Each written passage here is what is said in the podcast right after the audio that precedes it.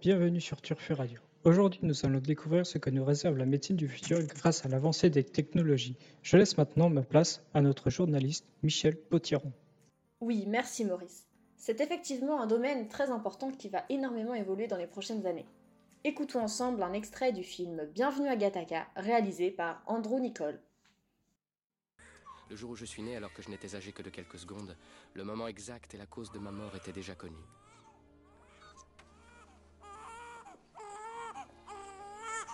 Affection neurologique, 60% de probabilité. Psychose maniaco-dépressive, 40% de probabilité. Hyperactivité, 89% de probabilité. Trouble cardiaque, 89% de probabilité. Risque de mort prématurée. Espérance de vie, 30 ans et 2 mois. Cette imagination d'un monde futur nous laisse sans voix. Mais jusqu'où les technologies peuvent-elles avancer pour faire évoluer la médecine? Pourra-t-on prédire notre espérance de vie? En quoi les avancées technologiques représentent-elles l'avenir de la médecine? Nous entrons dans une ère de révolution médicale, en particulier dans les domaines chirurgicaux grâce à l'impression d'organes en 3D ou encore grâce à l'intelligence artificielle au service des consultations médicales. Des opérations à distance sont d'ores et déjà possibles grâce à des machines comme le robot DaVinci, une invention directement dirigée par le chirurgien.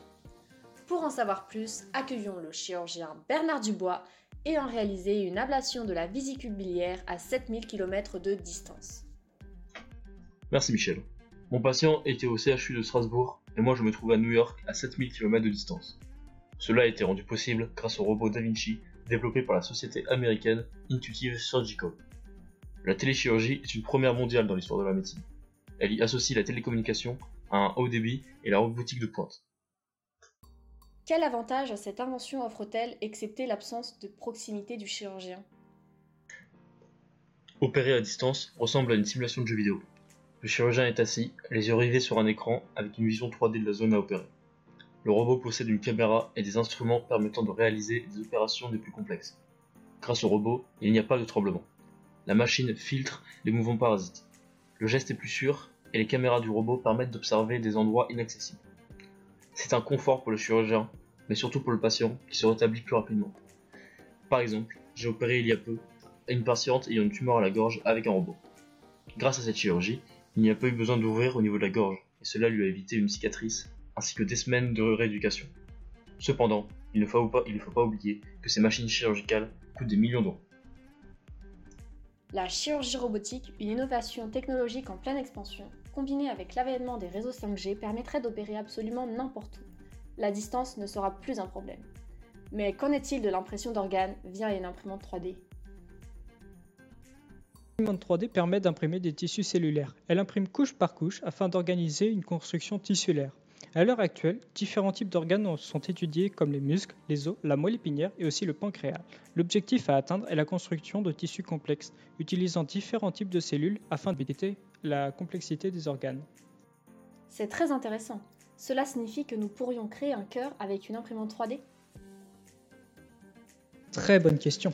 Une équipe de scientifiques israéliens vient de révéler ses travaux de recherche concernant un cœur imprimé en 3D à partir de tissus et de vaisseaux sanguins humains importante dans le secteur médical, à l'heure où les grèves de cœur sont de plus en plus nombreuses dans le monde. Les dons d'organes seraient peut-être d'ici là de l'histoire ancienne. Présente en effet une avancée majeure dans le domaine médical. Plus besoin de réaliser de dons d'organes puisque nous pouvons les produire nous-mêmes.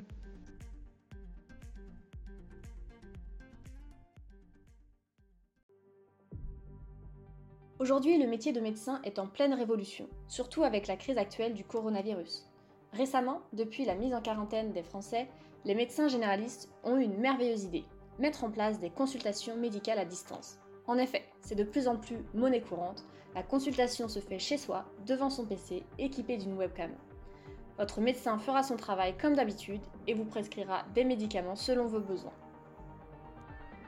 Un sujet des plus intéressants, l'arrivée de l'intelligence artificielle venant au soutien des radiologues avec une précision déconcertante. Je souhaiterais vous parler d'une avancée technologique majeure dans mon service d'urgence à. Comme vous le savez, pour faire des URM, nous utilisons des rayons X. C'est dangereux pour la santé. Cependant, nous sommes face à un dilemme, car en baissant l'intensité de ces rayons, les images que nous récupérons sont moins nettes et le diagnostic est donc beaucoup plus long.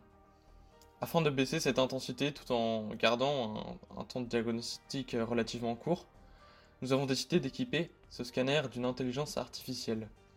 Ce scanner a été développé en usine et son IA a été développée à partir d'environ 100 000 examens. Une méthode de deep learning a été utilisée sur ces 100 000 scanners. Le scanner peut donc distinguer le bruit et l'élément informatif de l'image. Maintenant, si nous comparons euh, deux IRM avec une quantité de rayons X égale, nous remarquons que celle produite avec un scanner standard sans IA, l'image est bruitée et fait plus brouillon. Seul un radiologue expert peut espérer faire un diagnostic correct à partir de cette image. Maintenant, avec le scanner doté d'une IA, nous observons une image parfaite. Cela rend le diagnostic beaucoup plus véridique et simple. Cependant, euh, cela est très important car euh, aux urgences, nous recevons souvent des patients qui ont besoin d'une IRM de tout leur corps. Dans ce cas, la dose de rayon X, si je puis dire, est un peu forte. Mais grâce euh, à cette IA, nous pouvons baisser de manière drastique les dangers dus à ceci, et même la faire réaliser un diagnostic. Mais du coup, à qui faire confiance? À l'IA ou à son médecin? Bien qu'un outil informatique ne peut remplacer l'avis d'un médecin, nous pouvons essayer de nous en rapprocher un maximum. En comparant des milliers de dossiers et en analysant sous l'œil avisé d'un médecin des milliers d'analyses, une IA est capable de traiter des dossiers aussi bien qu'un médecin. Son verdict est fiable et choisira l'intervention la plus adéquate. Tout cela dans un temps très court. Les IA peuvent évidemment se tromper même si la probabilité est moindre que celle d'un médecin diplômé. Comment pouvons-nous gérer une erreur de diagnostic? Nous pouvons faire confiance aux IA mais il faut garder à l'esprit que celles-ci peuvent se tromper. C'est pour cette raison qu'un diagnostic réalisé par une IA sera toujours réexaminé par un radiologue diplômé.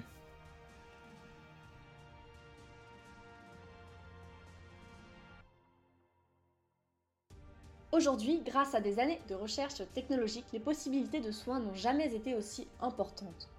Mais toutes ces innovations seront-elles accessibles pour tout le monde ou faudra-t-il payer pour y avoir le droit? De plus, des questions juridiques se posent. Qui est responsable en cas d'erreur de la machine? De nombreuses questions sans réponse. Mais n'oublions pas que le but premier de ces avancées est d'aider les gens. D'ailleurs, en ce moment, certaines personnes pensent que nous devons boire de la javel pour se soigner du coronavirus. Mais afin d'éviter un conflit politique majeur, je pense qu'il est préférable d'en parler une autre fois. Je vous souhaite une excellente après-midi et vous attends mercredi prochain pour plus d'aventures dans les nouvelles technologies. Merci beaucoup Michel. Évitons d'enclencher une troisième guerre mondiale. Et à la prochaine. Et maintenant nous allons écouter Tease.